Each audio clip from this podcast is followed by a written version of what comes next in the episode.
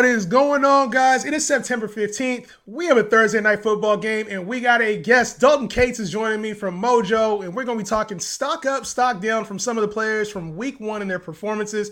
Also, going over the Thursday night football game, talking about our picks for the game, some players you want to watch for. And uh, yeah, man, it should be a pretty fun show. Also, going to debate some teams, too. We got teams and positional players. I'm going to pick his brain and see who, pick, uh, who Dalton picks, so stay tuned.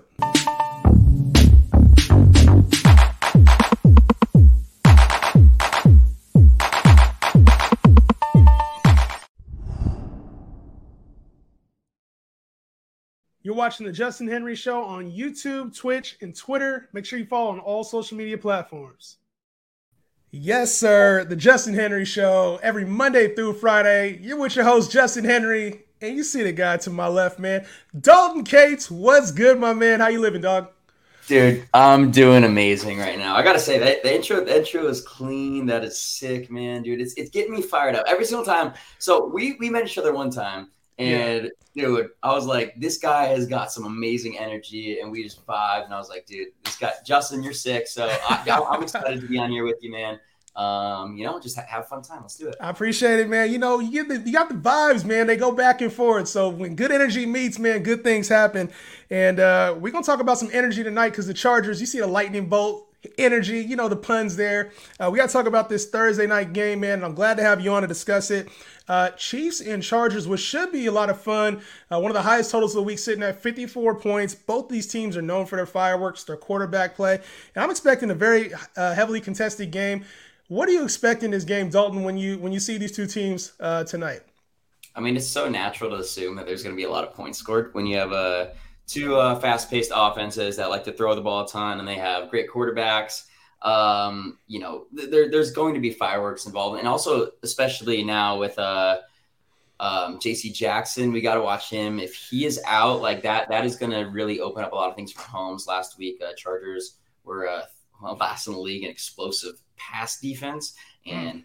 Chiefs were number two in that. So um, yeah. that is a, a, matchup that is very exciting for the Chiefs throwing the ball around. Um, and yeah, I'm, I'm really curious to see um, how explosive this game can get. Because I remember, I remember, uh, what was it, Mexico City uh, game? Uh, maybe it was it was supposed to be Mexico City game, but it wasn't. Yeah. It was the Chiefs and the Rams. I don't know if we're going to see that level of explosion, but like anytime you have these two teams playing each other, like there's always potential for something like crazy to happen. Just to yeah, because if they get hot, if either one of them gets hot, it's going to be it's nightmare for the defenses. We saw you mentioned J.C. Jackson potentially being back or being out this game. We saw Davante Adams cook last week, and so I can only imagine what Pat Mahomes is going to do if they give him time. We saw the the Cardinals they blitzed the shit out of him last week. They were blitzing him, and he made him pay. And so I don't think we see as much of blitz action from the Chargers. They get a lot of pressure from their front four, especially when you got uh, Bosa and Khalil Mack there on the outside. So I expect them to get some pressure, but uh, I also expect this game not to be as high scoring as people think. On a short week, uh, I think we see the teams lean into the run game a little bit more, and then also play a little bit more conservative. Uh, on Thursday night short weeks, you don't get your players hurt. I just have a feeling this might go a little bit under. A lot of the public is riding with the over and with the Chargers very heavily. Dalton, which side are you on? You feel like the Chargers will win this game or the Chiefs? I think the Chiefs. Chiefs are going to win this game. I think I think they're just the better team, but uh, I'm not extremely confident in it. And I would say the biggest reason is the fact that Keenan Allen is out, and yeah. um, if J.C. Jackson misses, I think I think that is enough to put the Chiefs over the Chargers. But I think overall these teams are very evenly matched. And the one thing about the Chargers this year is that they they can get to the quarterback. And yes. if they can, like that's that's when Mahomes starts to struggle a little bit. Is when, is when they, he's under pressure a little bit. So um, I think that that is going to be the biggest factor there. Is, is, are the Chargers able to get pressure on Mahomes? Yeah, they forced Derek Carr last week into some errant throws too. And uh, when I look at Mahomes last week, he was locked in. I mean, bro wasn't missing at all. It was it was one of those things where when you knew he was on when he stepped on the field, you knew he was going to cause some damage that game, man. And so, um, I mean, they ter- they turned it off towards the end and still put up 44 points. So to me, uh, I like the I like the Chiefs to win this game as well. I got it 28-20. The Chargers normally keep things close. They can put up points at the best of them, but you mentioned Keenan Allen being out, and that's one of the cogs of this uh, this offense. And so there's a couple other weapons there, Dalton. When you talk about DeAndre Carter, Josh Palmer, Jalen Guyton, Gerald Everett, who do you expect to step up in the place of Keenan Allen to help this team? Um, they're going to need them. I wish I could give you one answer, but I think the, the right answer is probably all of them. I, I, really, I really think it's going to be this plethora, uh, of weapons that they're going to use. I think, I think the guy I'm most excited for is probably Gerald Everett, but I don't, I don't say that confidently. say him and Josh Palmer are probably the top two. Um, yeah. Palmer's naturally just going to run more routes now and be utilized in offense. But DeAndre Carter also got targeted. He was on the field. I mean, last week, I mean, Justin Herbert didn't have a receiver or anybody in the offense have more than four targets. He literally That's spread crazy. the ball. So I'm expecting Mike Williams to kind of be that guy and kind of you know be the alpha in the target share, and the rest of the guys kind of kind of split. I, I wouldn't be surprised to see Ekeler be um, involved a little more a little more yes. in the passing game as well. Yeah, it was kind of strange to see Ekeler's usage go down week one. I know they were probably trying to just get him worked in, and they talked about reducing his workload potentially this year. But I think Mike Mike Williams for sure will have a bounce back performance. I'm expect if they are going to win this game, they need him to have a big performance. Um, when I look at the Chiefs side of the football as well, uh, I'm expecting some big plays. We saw Davante Adams get loose in the secondary uh, last week. And so I'm expecting one of the other guys, maybe it's not Juju, and I and this will be your call. I can't tell you who I think it's going to be either. I, it's one of those situations where it could be anybody. MVS, Skyy Moore, Mecole Hardman. I'm expecting some kind of uh, of spark play there for him. Who do you think it would be if you had to take your guess? Yeah, so I, I think I think Juju's uh, probably the guy, but also like he's not as much of a deep threat as right. some other guys. And I think this game is going to. I mean, again, the Chargers were last in explosive pass rate, so I think that's where guys like Hardman and MVS come into the equation. And now Marquez Valdes-Scantling last last week like was getting used as like a short like intermediate route, which is yeah. literally completely opposite of what he did with the the Packers. Like the last two years, he was first in the NFL in average depth of target. So like I would not be shocked if he has like a big play or whatnot. I've actually I did I did um I've done two bets like that kind of like fit that mold. I did um MVS over 75 yards as like as like an alt, and I also hit yep. Patrick Mahomes to have longest completion over 38 and a half. So those kind of oh, I like that one. Like, yeah. So I'm sorry, what was that? I said I really like that one. That's a yeah, one no, over 38. No, it's, it's, one of those things where this is the type of game where it can happen, and we just didn't see MVS utilizing that role. And like in one game, like especially when they were up so much, like they're really only playing three full quarters. Um, I, I haven't, I don't think we've seen the full role yet for somebody like MVS. So I'm curious about him. But I think Juju's probably the main guy. I just don't know if he's going to be utilized as much as a deep route. Yeah, we saw Juju heavily targeted. Like he was the one they yeah. were targeting the whole game. But the the usage to me that was kind of interesting was Hardman because they used him a lot around the line of scrimmage as well. Uh, just kind of getting some of those quick targets, just nice little flares and screens. So to me, uh, I'm looking at Hardman as potentially having one of those shot plays as well. So it could be any one of them with the way Skyy Moore is being it used. Could be all of them too. It could be all of them. it could be all of them. it would not surprise me. What about the CEH Isaiah Pacheco uh, usage? I know that was a lot of second half usage for Pacheco, but we saw Clyde Edwards-Helaire have a really nice role uh, for the Chiefs early in the game, and then Pacheco was being used as well, more so in the run game. Uh, how do you think that shakes out today? I think Clyde's the guy. Clyde's the guy. I mean, a lot of a lot of us noise because I think ten of his ten of Pacheco's twelve touches was in the fourth quarter when they're out of the game. Like Clyde looked like the guy. Um, it was really encouraging to see Pacheco like do well when he was getting touches. Um, but again, like I, I I would like to see Pacheco get more work when like the starters are out there. I want to see him. Can he get five to six touches game? Okay, that would be encouraging. But again, it, it's Clyde's backfield until something happens, and I'm also curious to see like in a scenario in which there's a closer game, how does Jerick McKinnon now be involved in as the third down back? Is he, is he going to be running more routes? Like we didn't see that last game just because of the game script, but um, I think he's also someone to keep an eye on more for more from like a, a third down receiver because he actually went into the game ahead of Pacheco in that in that first series. So he's Good also point. somebody that I think is in the mix with um as as a third down back. Good point. Love that point, man. And so yeah, I think it's definitely a CEH show for sure. Uh, but I could see a little bit more of a mixture this week than we saw last week. So good point, especially on McKinnon. All right. We got to do one more thing before we move on to our stock up, stock down. Uh, where I'll let you explain a little bit about what you got, what you do as well. Um, but well, let's predict the score. So, Chiefs, Chargers. What's your official score if you had to make a prediction? Chiefs 31, Chargers 27. Final score, lock it in. Bang, bang. Bang, bang. I love it. I'm going to go with 27 20. I think the Chiefs win 27-20, see a few field goals this game. I think at some point the pace is going to slow down, but you can never count these teams out when it comes to explosive play. So book it. One of those two scores is happening for sure. You heard it here first on the Justin Henry show. Now let's talk stock up, stock down for some some players from Week One. Uh, obviously, we saw some names that were highly drafted that didn't perform well. We saw some names that maybe we didn't expect too much to happen, and then they outperformed their ADP. So it's helpful to do like some stock up, stock down. And what better way to do that when with you, my man, with Mojo? Tell me a little bit about what you do at Mojo because it's very interesting to me.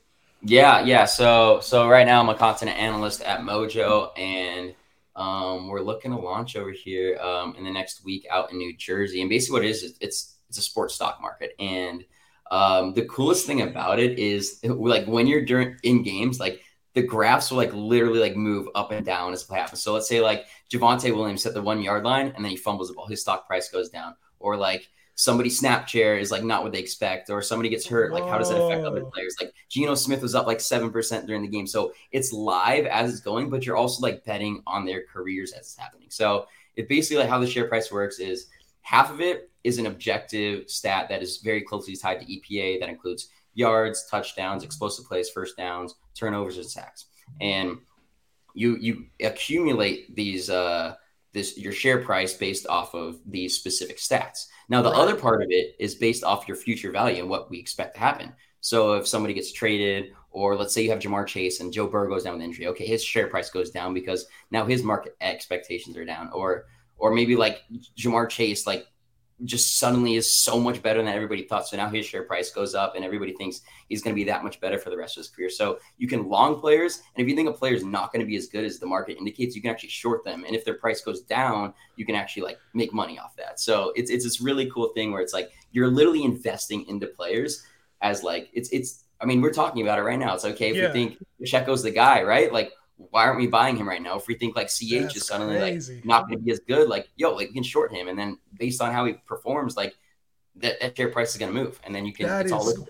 That is crazy to me, bro. So it's like you can you can literally be like in the stock market playing game by game, and even though it's for their careers, it seems like there's still a lot of movement. So a guy like uh, Saquon Barkley probably saw his stock scream up during the game because the way he was playing. Like he had, you know, over 180 total yards, two touchdowns. So like his stock must have like exploded during the game. Yeah, hundred percent. And that's the thing is is as guys, you know, have these big games and and relative to the market expectations, if they're just so much better, like that's when the share price goes up. And the fun thing is too is like if you're if you're into like a lot of like rookies and young guys, that's where like a lot of the volatility is, right? So if you have a guy like let's say last year, right, and you invested in Amon-Ra St. Brown, he was up like I think like 350% by the end of the year, right? And he's still wow. like he's still climbing. So it's like you can really get these crazy returns if if you have a diamond in the rough and they do hit. Like those are the guys, or if you can predict some quarterback bust, like you can make a lot of money by by shorting them. So um, that's crazy to me. So it's basically like dynasty, but the stock version because you're playing yeah, for... dynasty without without dealing with trade partners. which is half the fun and half the annoyance as well. Right. So there's a little bit of both there. No, yeah. that's awesome, man. I definitely and you guys check it out if you can once the the beta is launched or you have the ability to in your state. Go ahead and check it out. Mojo should be. That sounds like a hell of a platform, man. I can't wait to tap in when it's legalized out here. I'm out here in California, so when it's legalized out here, I can't wait. to Right, gotta move out to Jersey, man. Move out to Jersey. Try this. Try this sucker. Shit, I might. so one more question on that: Is it because uh, you know in the stock market, obviously it matters your ability to be able to trade in your stock or sell your stock if there's you know just uh, you know liquidity in there. Is that the same when it comes to these the stock player stocks on Mojo, or is it you can buy or sell whenever you want to? Like if if the price is right for somebody, they will buy your shares as a limited amount. I'm gonna explain that a little bit for me. Mo- Mojo is the market, so it's it's fully liquid, so you can buy sell whenever you want. Um, you don't have to deal with somebody else on the other side doing it. You're you're essentially yeah. Mojo sets the market expectations, and based on that is is how is how uh how how you're how you're trading. So um, anytime awesome. you want, um, you can do that. Um, we're still debating whether we can uh, whether we're going to open it 24 seven or whatnot. But right now we have it set hours in which it is open, similar to the stock market as well. But yep. during those hours, go crazy. That's crazy, man. No limited shares. That's that's you can buy unlimited shares of a player. That's crazy to me. All right, moving on. Let's go. Speaking of stock up, stock down, let's talk about it. Let's talk about week one and some of the players that we liked. Uh, is there anybody on your list stock up that you feel like is trending in the right the right direction based off of the week one play? Yeah, it, it was really. And there's actually a few of these guys, and it was really hard for me to choose one. But um, one guy I really like right now is uh, is Garrett Wilson with the Jets. Uh, he came in and on the depth chart looked to be like the fourth wide receiver, but he came in and he played the third most uh, snaps, saw the third most routes with the team. But most importantly was he was getting targeted on those routes. He got targeted on 23% of his routes, got eight targets, um, turned it into you know 52 yards, and he actually like looked good doing that. I think the toughest yeah. thing right now is he's he's in a situation where it might limit his upside. But again, when we're looking for rookies, especially early on, we want to see a are they are they running routes? B are they getting targeted on those routes? And C are they becoming efficient on those routes? Because all that stuff is just indicators for what's going to happen later in the year. So when he does get that full role and he is a full time starter, like it's it's going to translate into targets and he can be productive um, in that role. Yeah, so with that is uh, the obviously Elijah Moore was somebody that was highly valued coming into the year. We didn't see much of him week one. Does him being a big part of this offense, at least right now, does that concern you at all? No, I actually think it's good. I, I I'm a big proponent on ha- if you have a good wide receiver, like it actually makes the other person better. Um, like just looking at looking at fantasy points, I did I did some research, and since 2018, I think this was from 2018 to 2021, um, there was uh, top 15 fantasy scores. 11 of the top 15 had another teammate in the top 15. So it's like it actually like even though the volume like may not be there, there's there's two other things that are at play. One is if you have another good player alongside you, like defenses can't necessarily double team you. So from a coverage standpoint, like it's going to make you more efficient. So you may not get 10 targets a game, you're getting nine targets a game, but you're probably more efficient on those routes because you have you have more space to to move within the defense. And be also because of that, like the team itself is probably going to be a better offense. So that leads to more scoring opportunities. So from that stance, like I actually think it's a good thing that Elijah Moore is there. And I think him and Garrett Wilson will thrive together. The biggest concern with that is do they have a quarterback that is somewhat competent enough to get them the ball? That's the question, right? Is is Joe Flacco the guy? I have no idea. Is Zach Wilson the guy? I literally have no clue. But we just need we just need somebody like Case Keenum who did that with uh Thielen and Stefon Diggs. We just need some, yep. that type of quarterback that can just get them the ball, let them do their thing, and then maybe in the future, Flacco like, ain't it. Zach Wilson ain't it. Neither of them guys. if I had Zach Wilson, I'd be fading him right now, selling all my Zach Wilson shares. No, one guy that I really like stock up wise, Michael Thomas, man. It was so good to see him come back and have an immediate role, even though he didn't play all the snaps that he is accustomed to playing. Jameis trusted him and looked his way. Uh, for me, I love what Michael Thomas is going to bring. I don't necessarily have him as that top five receiver that he once was, but I do think there's a comfortable fit inside that top 15 receivers uh, and potential for more, especially to extend his career and play with Jameis, like getting him a capable quarterback. And to your point, uh, drafting Chris Olave, bringing in Jarvis Landry, having Alvin Kamara out the backfield, those are other valuable uh, weapons for the Saints team to kind of move coverage off of Michael Thomas. So to me, I absolutely love his value week one. 100%. Is there anybody? Who else you got? Stock up. Oh, uh, go ahead. Thomas. Eighty percent of Michael Thomas of what he once was is still an amazing yeah. uh, wide receiver, one of the best in the league. So one of the best in the league. You're right, man. He's so nasty. All right, who else you got? Stock up.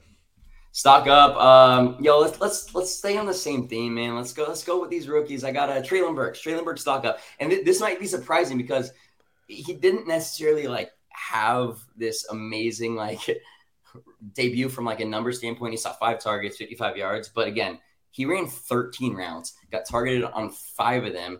Like his yards per route run was off the charts. Like again, it's just, it's the same thing. You want to see guys um, run routes. We didn't see him run as much as we thought, but he got targeted 38% of his routes run across all rookies. There was only one other player to do better than that, and that was uh, his teammate Kyle Phillips. Um, but like he was second amongst all rookies in a target per route run, and um, he was extremely efficient on it. He looked like really good. And that just, they spent a first round pick on him. We kind of knew based on the reports coming out, him playing in the preseason a little more than we anticipated that he probably was not going to be starting day one. So right, for him right. to, to, see that and to, to be efficient and look good in the offense and for Tano to look at him when he was running those routes, like those are all extremely positive indicators. So I'm really excited to see his role grow. And as he starts running more routes and being more involved in the offense, like it, I think it just wheels up for Burks. I'm, I'm super Man, excited. Treylon Burks, see, and that's a guy that a lot of people faded, so he probably saw his stock dive way down with all the asthma stuff Yep, and some of those yep. second and third string concerns. Uh, so it's good to note that he had a decent performance, even though it didn't really sto- show on the stat sheet like it did for his teammate Kyle Phillips, who probably saw his stock rise during that game. Um, one player that I'm obviously another player that I'm looking at, AJ Brown. Uh, I think it's, it's emptied a lot of those concerns that he had uh, about coming to Philly and playing with Jalen Hurts. So to me, his stock is up too uh, in a major way. He's going to be that top 10 guy, potentially top five guy that we've seen his entire career. Uh, I have no concerns about him in this offense. His his colleague on the other end, DeVonta Smith, that's a different conversation. But AJB to me is rock solid. He's the guy that you want uh, and have the volume that you want to see as well. So stock up, AJ Brown. Let's get it. Dude, I love that you are speaking to to them. Oh, that's my guy right there. I just I just got his, uh, his his Phillies jersey just came in the mail like three days ago. I got his Titans one and the oh dude, AJ Brown is my guy. Dude, you you're you're dropping some fire right now. I gotta say that. Justin. I'm not I'm not gonna say I didn't expect any less, but Yeah. dude, Hey, I what it. color did you get? What color jersey did you get? You a white Uh, or co- I got, I team got color? the green one. So I got the green one. The green, the green one. That was nice. And then um yeah, so I'm just I'm rocking. I'm not even an Eagles fan, but it's just that's that's my guy. Yo, so I he's gotta- a, such a dog, bro. And it's like I think he was getting he was getting wildly disrespected this offseason. So I'm glad to see him showing out and having that role that we've I mean, at the end of the day, talent speaks. And sometimes talent outplays situation. This is one of those clear examples of AJB just being a dog. And I'm glad he's getting the show out, man. I love it. I love it. All right, last one. One more stock up before we get a stock down. Give me one more player that you, you think their stock is on the rise. All right, this is like extremely crazy um, because Uh-oh. his stock was was very high. But Uh-oh. Justin Jefferson, like Oh my I, god. I, I, the thing is with Justin Jefferson, like we every I think everybody like knew everybody knows how good he is, right?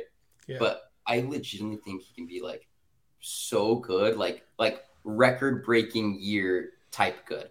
And the thing with that is when Kevin O'Connell came here from the Rams, like he knew how they utilized Cooper Kupp, how they got him open. And there was talk about the entire offseason about like Justin Jefferson saying like now I, I was always wondering how Cooper Kupp always got so open, but like Yeah. now I see how they do that. They also like became a little more pass heavy, running a little more 11 personnel, which is tailoring towards Justin Jefferson's strengths. Now, what they did week one was extremely exciting. They were using Justin Jefferson in motion a ton. Jaire Alexander is one of the best cornerbacks in the league, and he still gave up zero yards to Justin Jefferson, and Justin Jefferson still had 184 yards. And that's crazy. of the way they were scheming him. 151 of Justin Jefferson's 184 yards went against linebackers and safeties. Like that, they, that's that's that's the scheme right there. That is literally like, hey, Justin Jefferson, you're our guy. We are going to do everything possible to make sure that you are in the proper position to exceed against these matchups. And that to me is like extremely exciting. It's like, okay, you're finding ways when the other defense knows you're going to Justin Jefferson, you're still finding ways to get him up against linebackers and safeties and using him in motion. Like for me, like I don't expect him to get 184 yards every single week, but like, yo, that like that that's That's extremely exciting. Like he can absolutely freaking ball out, have a it's I don't I don't know if it's gonna happen, but it- it's it's definitely there for to him to potentially do some records, especially with the 17 game season. That extra game does help. Man, it's uh when you look at what Cooper Kupp did on like a just technical route running ability scale, like Cooper Kupp is awesome, dynamic, triple crown winner for a reason. But when I think about what Justin Jefferson can do in that same offense, just being more athletic, I was the guy vouching for Kupp, like saying, you know what, Cooper Kupp, take him, he's more safe, he's secure. But seeing what I saw on Sunday, there's another level to this thing, man. So it just depends on how teams decide to guard this thing. Because Thielen obviously is going to be a big part of that. Uh, another point that you mentioned, man, having that tandem wide receiver. If anything were to, he's been injury prone in the past, so we need to see him on the field. I think to keep this thing going. But Justin Jefferson could be in for a very special year, and it's tough to say his stock is on the rise. But you 100% right, my man. it. Is. It is. The last player I want to talk about, stock uh might be a little might be a little deep in my bag.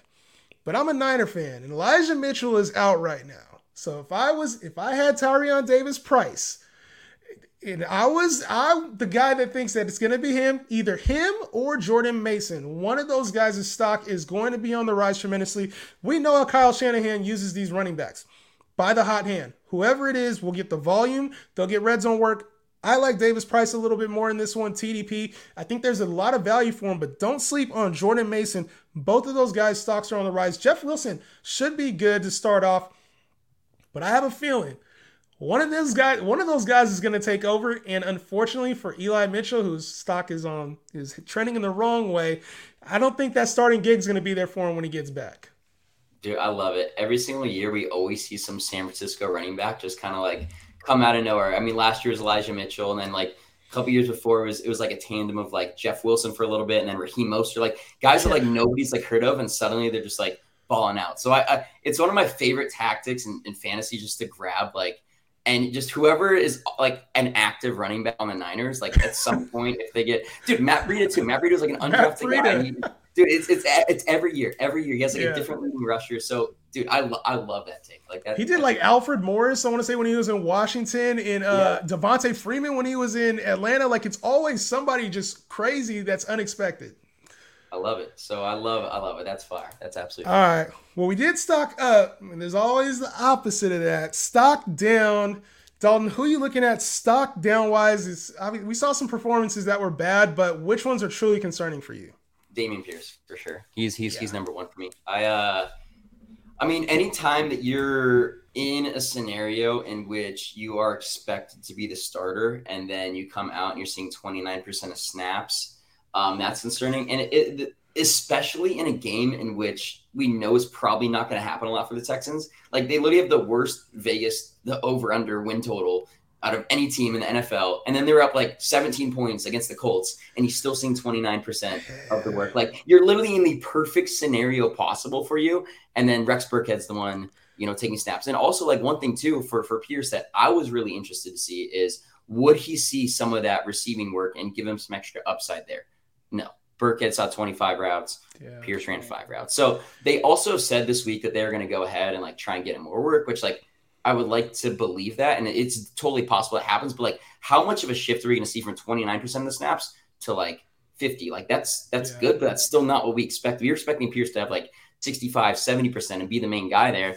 Um, so yeah, I'm I'm definitely I'm I'm like pretty concerned about Pierce. Off, there, off there was a lot of the holdout too in preseason. Like they held him out of the last preseason game. That means they're saving him to be the starter, saving him for the year. And then to see Burkhead come in and just completely dominate all the touches to me was very concerning. As somebody, I wasn't very high on Dameon Pierce at yeah. all. I thought he was a, a mid talent. I didn't think he really had opportunity. But then when Lovie Smith came in and he started playing him a little bit more and he looked good in the preseason and then he got benched that week so it was the clear starter's role I was like, okay, we can have him as a, you know, RB3 very comfortably, top 25 running back. That was concerning to see him. He would show on my bench in a lot of leagues, but for fantasy purposes, I'd either A, be looking to move him, or B, just know that you're going to hold him until week six to eight, somewhere in that range before you see your return on value uh, when it comes to Dameon Pierce. So I'm with you there. Definitely concerning. Uh, one player stock down for me, and I hate saying this, Kadarius Toney. Uh, very concerning for me. And I'm a big Kadarius Toney guy. I don't think this is a scenario where stock down can't go up. But to see guys like Kenny Golladay, Sterling Shepard, Richie James ahead of him, uh, playing more than him, and he only played seven snaps, uh, to me, there's something else going on with Kadarius Toney. So I'm hoping it was like an injury thing during the preseason that he's getting over it. But to see him just not on the field, he looks good when he got the ball, but to just not be on the field was very concerning. Kadarius Toney stock down, and I hate saying it because I was a big advocate. Yeah, same. I was I was very I was very confident in Toney as well as a talent, but I think there's like some some behind the scenes stuff. Like we saw we saw this offseason that Toney was, you know, on the trade block and like maybe that have been an indicator of okay, like we can still think he's a really good player, but there might be some underlying things that us as like analysts don't get to see from from our perspective. Right. So I'm I'm really I'm really curious about like him because if he if he does get work, like that's great. But then we saw again in practice today, like he was running with the third team right now. Yeah. So it's it's it's one of the it's one of those tough things for him where I, I have to agree. Like it sucks to say it, but yeah, he's he's probably. Uh, is he for you? Is he a hold? Like, are you holding Kadarius Toney anywhere that you have him? Like on your bench? Are you very concerned? Dropped him? I It was it was one of those things where I really didn't want to drop him, but um, I I did I did have to, and it's one of those things where if we start to see him get some more work, we can pick him back up again. But it's it's probably one of those things where we it might be like a slow grind for him to get back involved and actually be relevant, especially in the offense too. I'm not sure it's the greatest offense. So yeah. I think there's a couple of concerns there um, with that. Yeah, before, I, I trust Daboll, but you mentioned Daniel Jones didn't look all that great to me, and it was just yeah. concerning the like like you mentioned with Pierce. It would take a significant amount of snaps yeah. for me to change my tune on Toney, and that's not going to happen this week. Probably not the next week either. 100%. Who else you got stocked down? Uh, Mike Gesicki. Mike Gesicki. Yeah. That's a tough one. Yeah. He um there there were there was some chatter this offseason that in that McDaniel offense that he didn't necessarily fit it. Um and it was so weird because when, when you're franchise tagging a player, like you're expecting to utilize them, they're part of your future, and then you go out week one, see 41% of the snaps, run 16 routes, you're getting out targeted by Durham Smythe, who like I don't even know if I pronounce his name right to be honest. Like I don't I, I don't I don't know I don't know I don't know how good he is, but I, when you have Tyreek Hill, Jalen Waddle, like those are going to be the main guys in your offense, and then you'd like to see Gesicki be the third. He clearly wasn't. He wasn't a massive part. He's more of a rotational player. Um, yeah, I'm, I'm extremely concerned about him. Yeah. Um, for the season. Just, it doesn't look like it's going to happen. To be. I feel like for him, it's going to take a trade. He's got to get traded somewhere. Yeah, I don't know where either, but he's he's got to get traded for sure because yeah. that's the offense doesn't fit him at all. It's unfortunate with, with some of those guys that, that we know are talented, but like sometimes just like scheme fits just just aren't ideal for certain certain players. Whereas like if you were to go to another team that that could utilize them, like similar to like a Kyle Pitts, like where they're using him all over formation, like he's more of a wide receiver than he is a tight end. So utilizing right. him as that receiver, putting him in the slot, um, sprinkle him in line a little bit. Like I think I think that would be a fun scenario for him, but in an offense that you're asking him to block and, and you know do some play action, like that's, yeah, that's it's not good. And he'll definitely have to to do that in order to be successful or to have yeah. a role on that team. Mm-hmm. Uh, a player that got hurt, Dak Prescott. Um, he has a receiver that's gonna be needing, gonna be missing him for a few weeks, and that's CeeDee Lamb. Uh, CeeDee Lamb to me was already a guy I was I thought he had the potential for a big season, but then there was also the floor of what if he's not ready for this role yet? And I think we saw a little bit of that week one.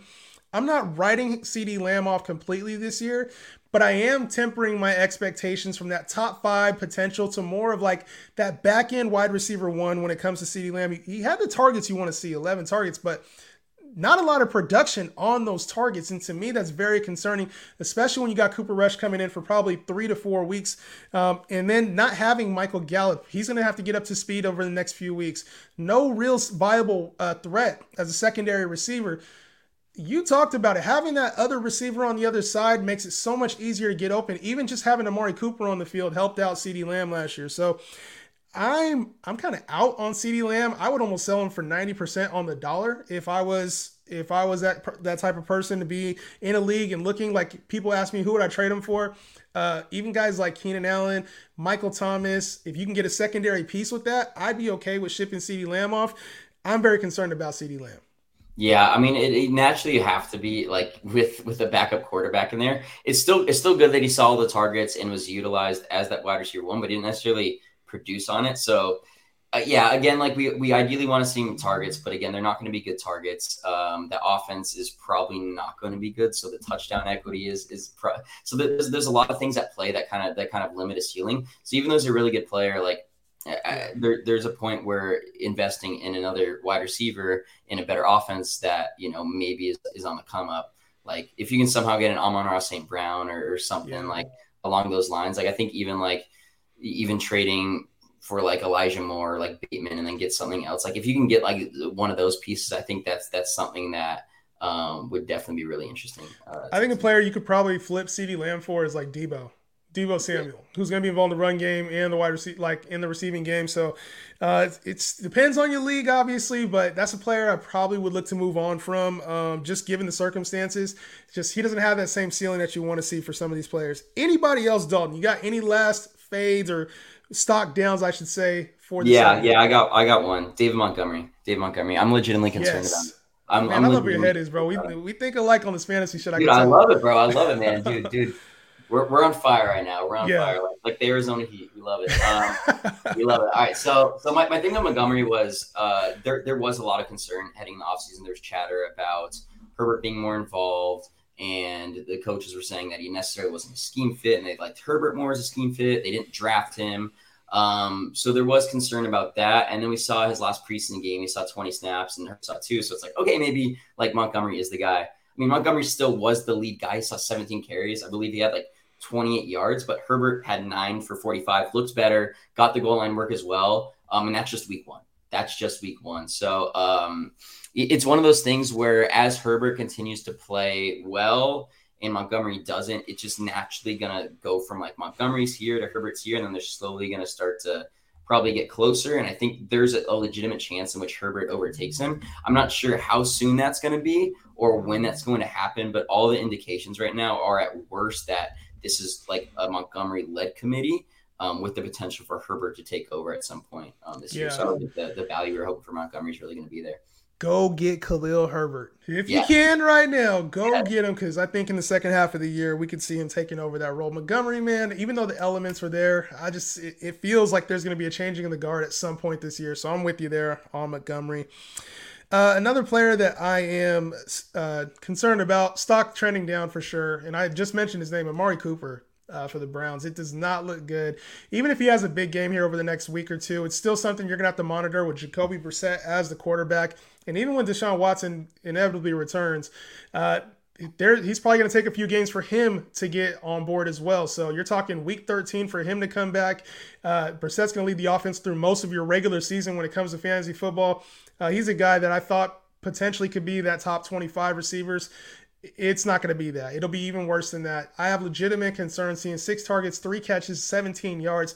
Uh, to me, when DPJ was even having a, a, more viable role in the offense, it just looks like it's going to be inconsistent at best. So even if he had a few big weeks here in the season, he's going to have a lot of misses too for your fantasy team. And so I would be looking if you can sell the name value of Mari Cooper, I think it'd be time to get rid of him.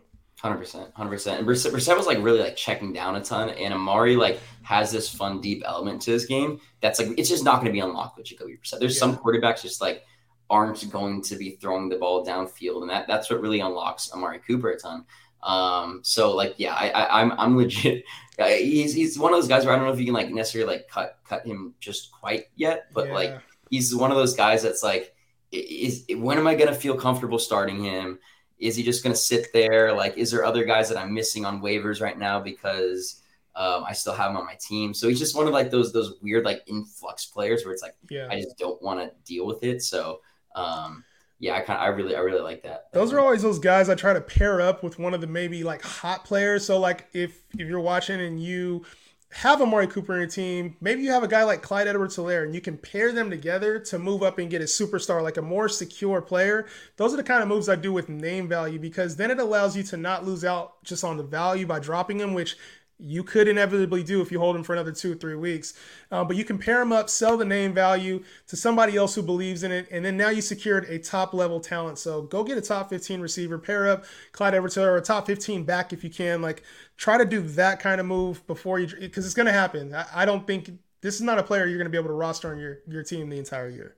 Yeah, it's tough. It's tough. Go get Kyle Pitts. Go get Kyle, Kyle Pitts. Oh, good move. Get, I like man. Get, get Amari Cooper. Find some find some other player in your team and go get Kyle Pitts. Get him right now. Everything's gonna be fine with him. Some good players. I love that. Means it happens, man. You I love that shit. Man, dropping gems, baby. Perfection is not real, man. You cannot be perfect every game. All right, here we go.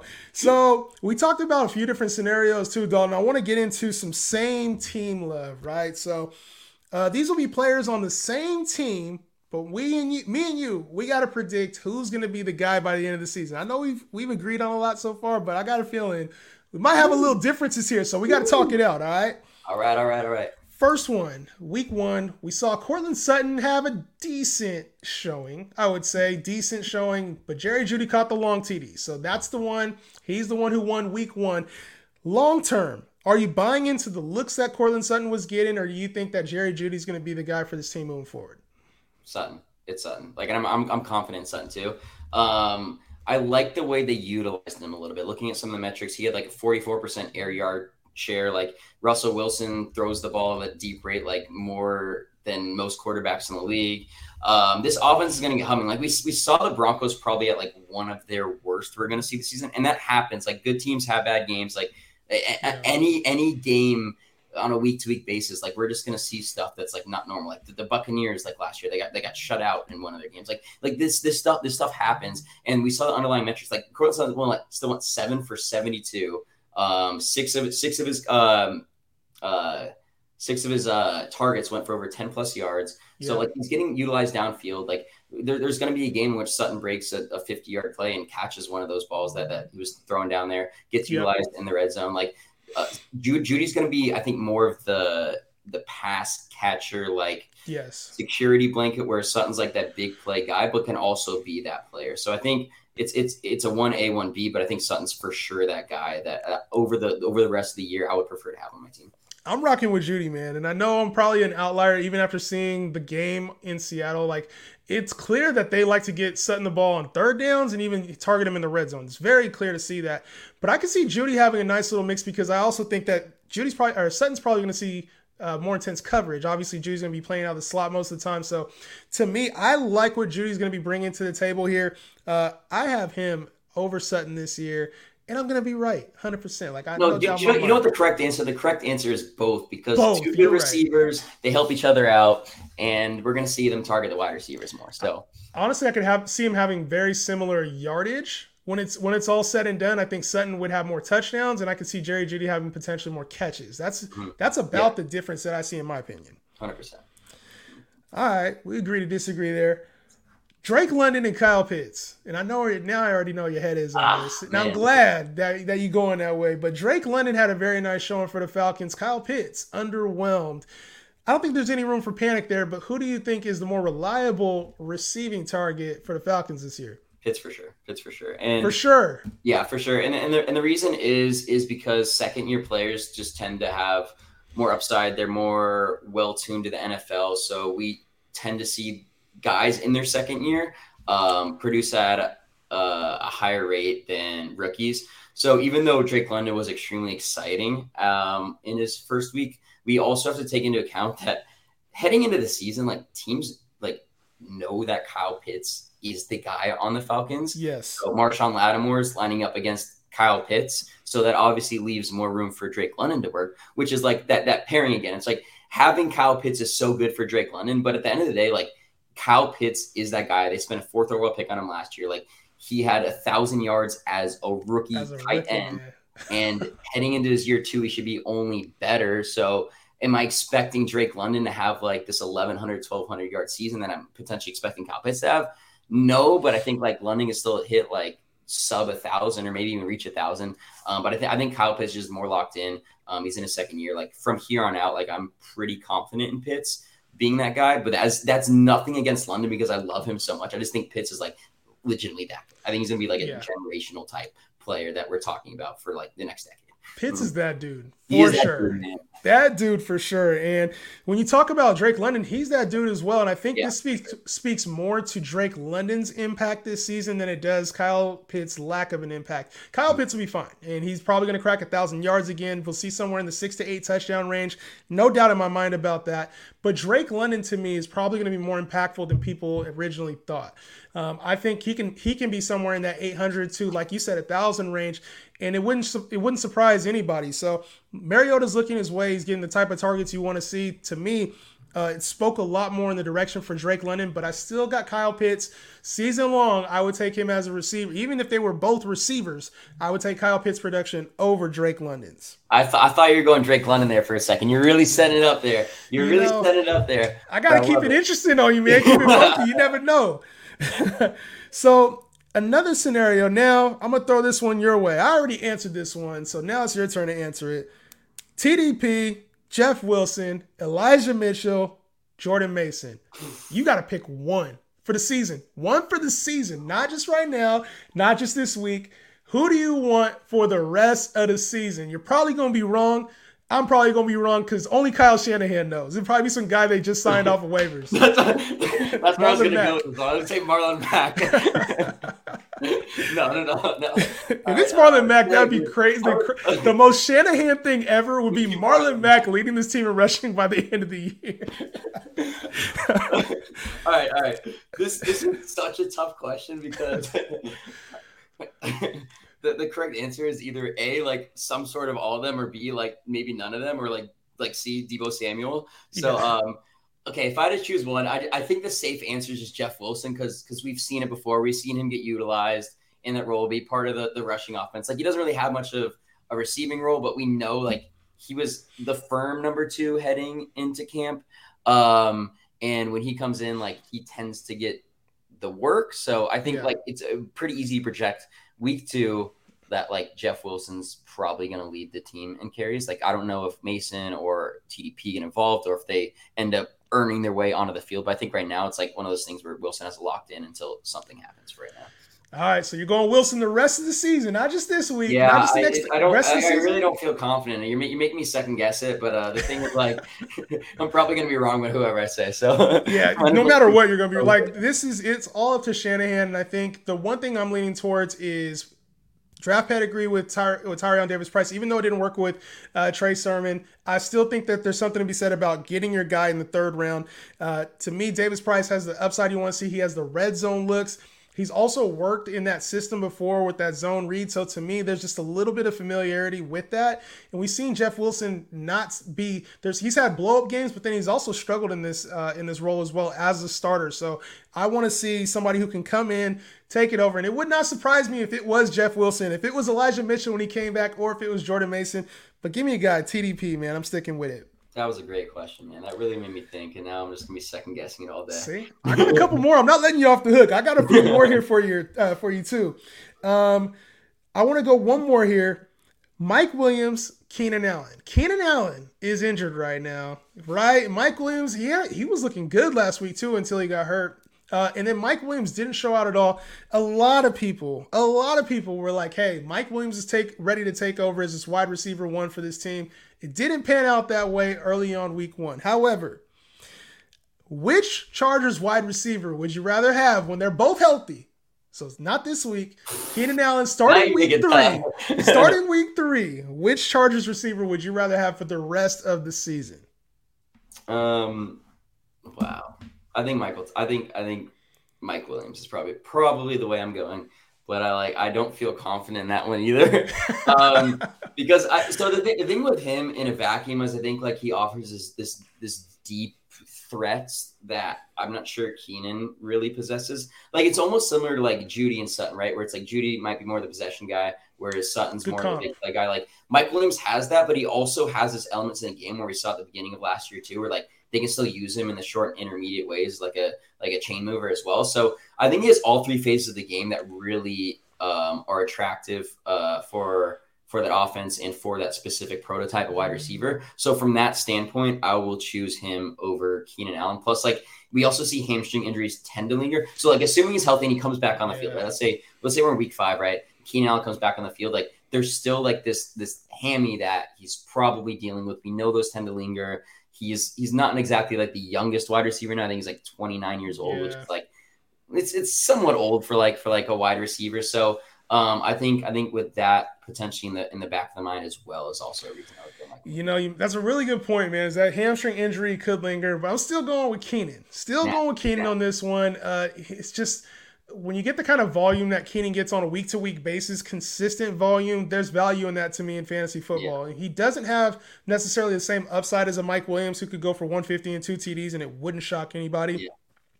But Keenan to me provides, especially in PPR leagues, he just provides that consistent value you want to see. And one of the more underrated things is that it was assumed that Mike Williams was like the red zone guy for this team, and it was actually Keenan Allen last year who led this team in red zone targets with 27. So uh, I'm still in on Keenan Allen, even with the injury. I think there's people who would probably be willing to sell into you if so. Um, but either way, you can't go wrong. They're very, they're both options, top 20 options for the uh, for the season, and now's not the time to sell Mike Williams. I think tonight before tonight's game is probably the last time you're going to get Mike yeah, Williams out of value. So this could be a big game. Go get him, man. Uh, moving on to different receivers now. This is a little bit more different because Chris Godwin is hurt for three weeks. Julio Jones has stepped up into a very nice role. And I don't normally like talking players when they're injured, but we have to talk this one because Mike Evans is the guy there on Tampa But there's got to be a secondary receiver this year. And Chris Godwin's going to be out for the next two, three weeks. Maybe dealing with some of that injury coming back. It's a hamstring injury for him as well. So maybe dealing with some of that injury coming back. He did not practice this week. Uh, Julio Jones looked very good week one and could be stepping into that Antonio Brown role. His value is up. Who would you rather have season long starting today? Ooh, um, between Julio and Godwin, or Julio. Between Julio and Godwin. Um, unless you unless you want to say Russell Gage, I think. No, Russell no, no, no. We're not going there. We're not going yeah. there. Not going there. so this, this so Julio last couple couple days has not practiced. So yes. I think that's an interesting data point in there. But I'm assuming both are fully healthy, and this might be a hot take, man. But we gotta we gotta warm up our hands here real quick. We're going Julio Jones, Woo! and the, re- the reason why I'm going Julio Jones is assuming both are healthy. I refuse to believe that Julio Jones, one of the greatest wide receivers of all time, with Tom Brady in the most pass happy offense of his career, is suddenly toast.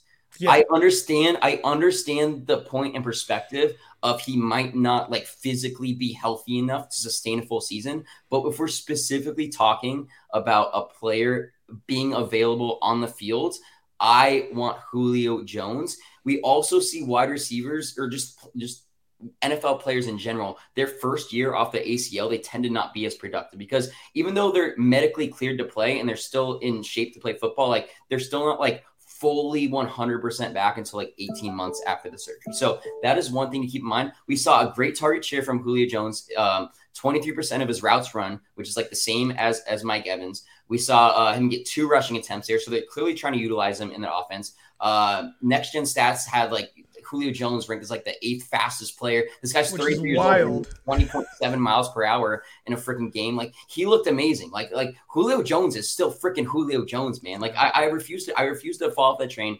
He in last couple years he was dealing with injury, but he's still efficient. Like he like all the metrics, underlying metrics, still show that Julio Jones is, is a star wide receiver. So he's on the field. Why not? Why not Julio Jones? Why can Julio Jones not be the leading receiver for the Buccaneers? Why not Julio Jones? Not, leading, you know, I love the boldness there because it's not as far fetched as everybody thinks.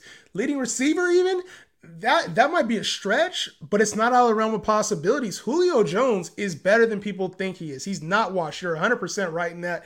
And the speed is there, the reliability is there, and the last person to worry about age is Tom Brady. When you're on the field, you're going to get the rock if he trusts you. And I think he trusts Julio Jones in a lot of situations. So uh, this team trusts him. Like you said, they used him in the run game. They were using him on deep shots. He had one that he just missed there on the field. So I like Julio Jones, but I would get Godwin. I would get Godwin. I said all that. And I think you, one of the best points you made about Chris Godwin, though, is that it's going to take a while for him to get back to speed.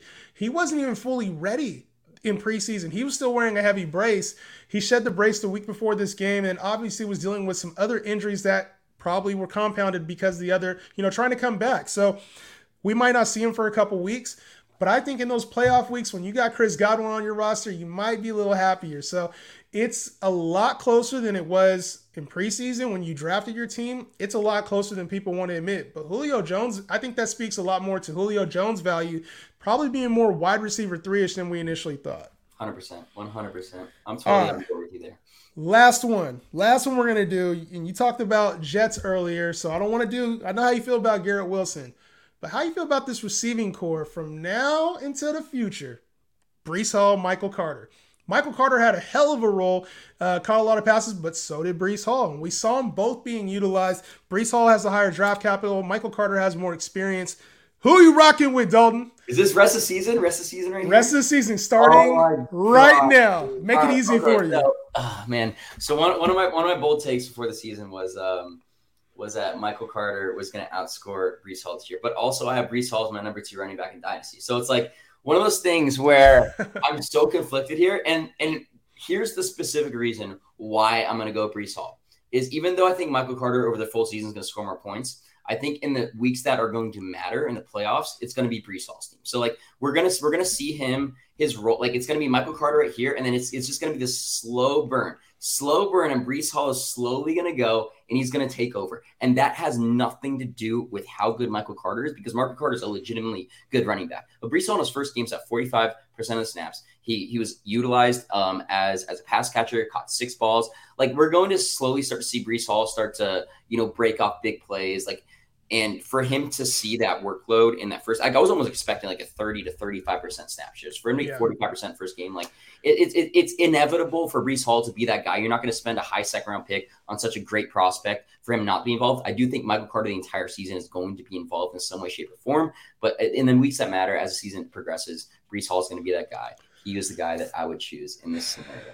Now, Michael Carter was a guy last year. A lot of people were like, hey, it's his time I faded him. I was like, Michael Carter is not taking over this role. He played nice towards towards down the stretch last year. When Breece Hall came in, I'm like, Breece Hall is that dude. So it's only a matter of time before he takes over this role. But Michael Carter did show that he's going to be part of this offense. I want to attribute some of that to Joe Flacco, who we know is deep and checks down a lot. He saw nine targets, which is a lot of volume in this offense. I'm going to heavily agree with you. I think Michael Carter scores more points this year. He will score a ton of points, especially early on in the year.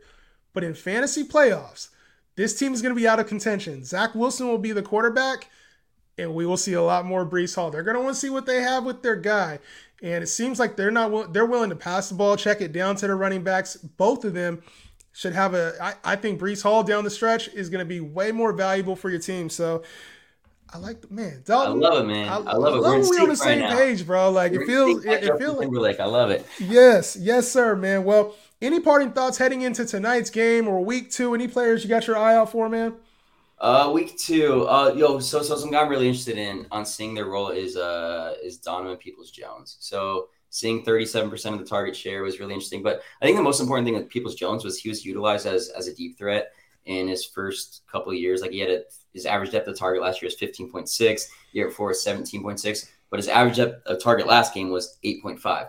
That's what we saw from Mike Williams. So remember, Mike Williams was this deep threat. They're throwing them deep down the mm-hmm. field. He wasn't getting a ton of targets. And at the beginning last year, the first four weeks, they were utilizing him like in this role, like this short intermediate route. And that's what made him so valuable because he was able to have this consistent target share and production. So again, it's one week, but again, that was very interesting for me to see so if he can do that over the next couple weeks and he's still being utilized in these intermediate games and he's dominating the target share, they're like he was a good prospect coming out. And we see like day three guys, it tends to take them a, a few years yep. before they start to shine. And like he's kind of in that mold. I'm pretty sure he's only like 23 years old too. He came out at yeah. 21, like great athlete, like he was efficient. Like he, he kind of does check some of the boxes, like weirdly for this like under the radar like breakout player. So again, one week that's what happened.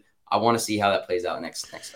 Yeah, he's he's definitely. I had a I had my eye on him last year. I thought he was he had potential to kind of be that breakout guy, similar to what we saw St. Brown do towards the end of last year. I was thinking that with DPJ, and he just struggled when they when the lights were on and it was his time to shine. He was dropping passes. We saw it, it was either a Thursday night or Monday night game where we saw him struggle heavily. Um, but to me, seeing the the targets was very surprising. Um, and it was encouraging. And we talked about Amari Cooper kind of being a fade. That's to me if we're looking at DPJ in these next two three weeks and he's still seeing anywhere from six to eight targets, that's that's a guy I would lock in on. I think he does have a lot of that potential he talked about as well. So, uh, my guy I'm looking forward to is a name that's been thrown in the mud, probably dropped in a lot of leagues. Um, Cam Akers. I'm very, very curious what his utilization is going to be this week because not seeing the field, only having three carries last week. One of them was a backward pass. Stafford made he lost 10 yards damn near. So to me, I just want to see is are the carries there. If he hits somewhere around 10 carries, I will not panic. I'm going to let the process play play out. But if we see another three to five carry game out of Cam Akers, I will be very, very concerned, uh, potentially looking at dropping him if he does not increase the carries. Yeah, hundred percent on with you there. And McVay's always had that one one back that kind of leads the carry. So I'm curious to see if Akers is good enough for them to utilize him alongside Henderson because we saw it in the playoffs last year. So the thing is, you utilize him in the playoffs last year. Now he's even like he has like another six seven months to recover from that Achilles, and now it's like you aren't utilizing him. Like, yeah. like what's going on here? It had to be that soft tissue stuff that they were talking about earlier in the week, but Darrell Henderson was going through the same thing and recovered. So that, like I said, it's just confusing because all indications were that he was going to have at least some type of role, 10 to 15 carries, and to see three was shocking to say the least. So If there's a turnaround, I'll be less concerned. If there's not a turnaround, I'm pushing the panic button. Got it. I love it. Dalton, man, gotta have you do this again, bro. This is fun. A lot of a lot of good banter back and forth, and a lot of good information from you, man. Tell the people where they can find you. Yeah, hundred percent. So you can uh, you can follow me on Twitter at Dalton underscore Cates. Um, I'll tweet some stuff throughout the week. I do some recaps and like look at some some targets per route run and just kind of just kind of find out like what kind of matters, like who's who's trending up, who's trending down.